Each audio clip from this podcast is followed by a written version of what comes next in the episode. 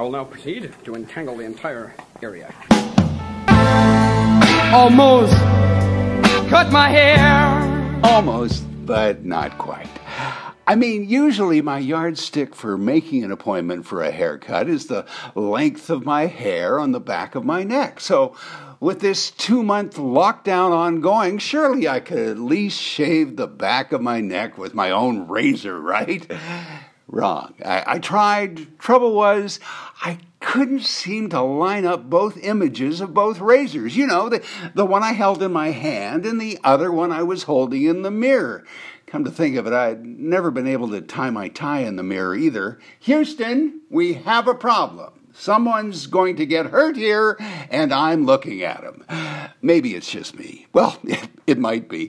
The irony is, when my exquisite barber extraordinaire Lynn last cut my hair, my very favorite grand finale pièce de resistance, icing on the cake moment, was when Lynn would ask rhetorically, Do we want to cut the hair off the back of your neck? Oh, yeah, yeah, that's what we want to do. Yeah, yeah, okay. Um, and then Lynn would reach down into the bottom drawer of her workstation and bring out the straight razor.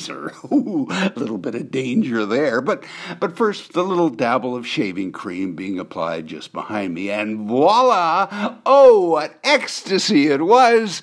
As I could feel the cold blade cleanly cut through the soft cream, and I, I, I know you would agree with me, Doug. Get a grip. Get a life. Well, even Lynn herself, was that a yawn? um, all that to say, me, Mr. Do It Yourself barber under quarantine, attempting a stupid human trick of an accidental Harry Carey in his own bathroom mirror. Kids, do not try this at home. Seek professional help. Oh, just a second. Better take this.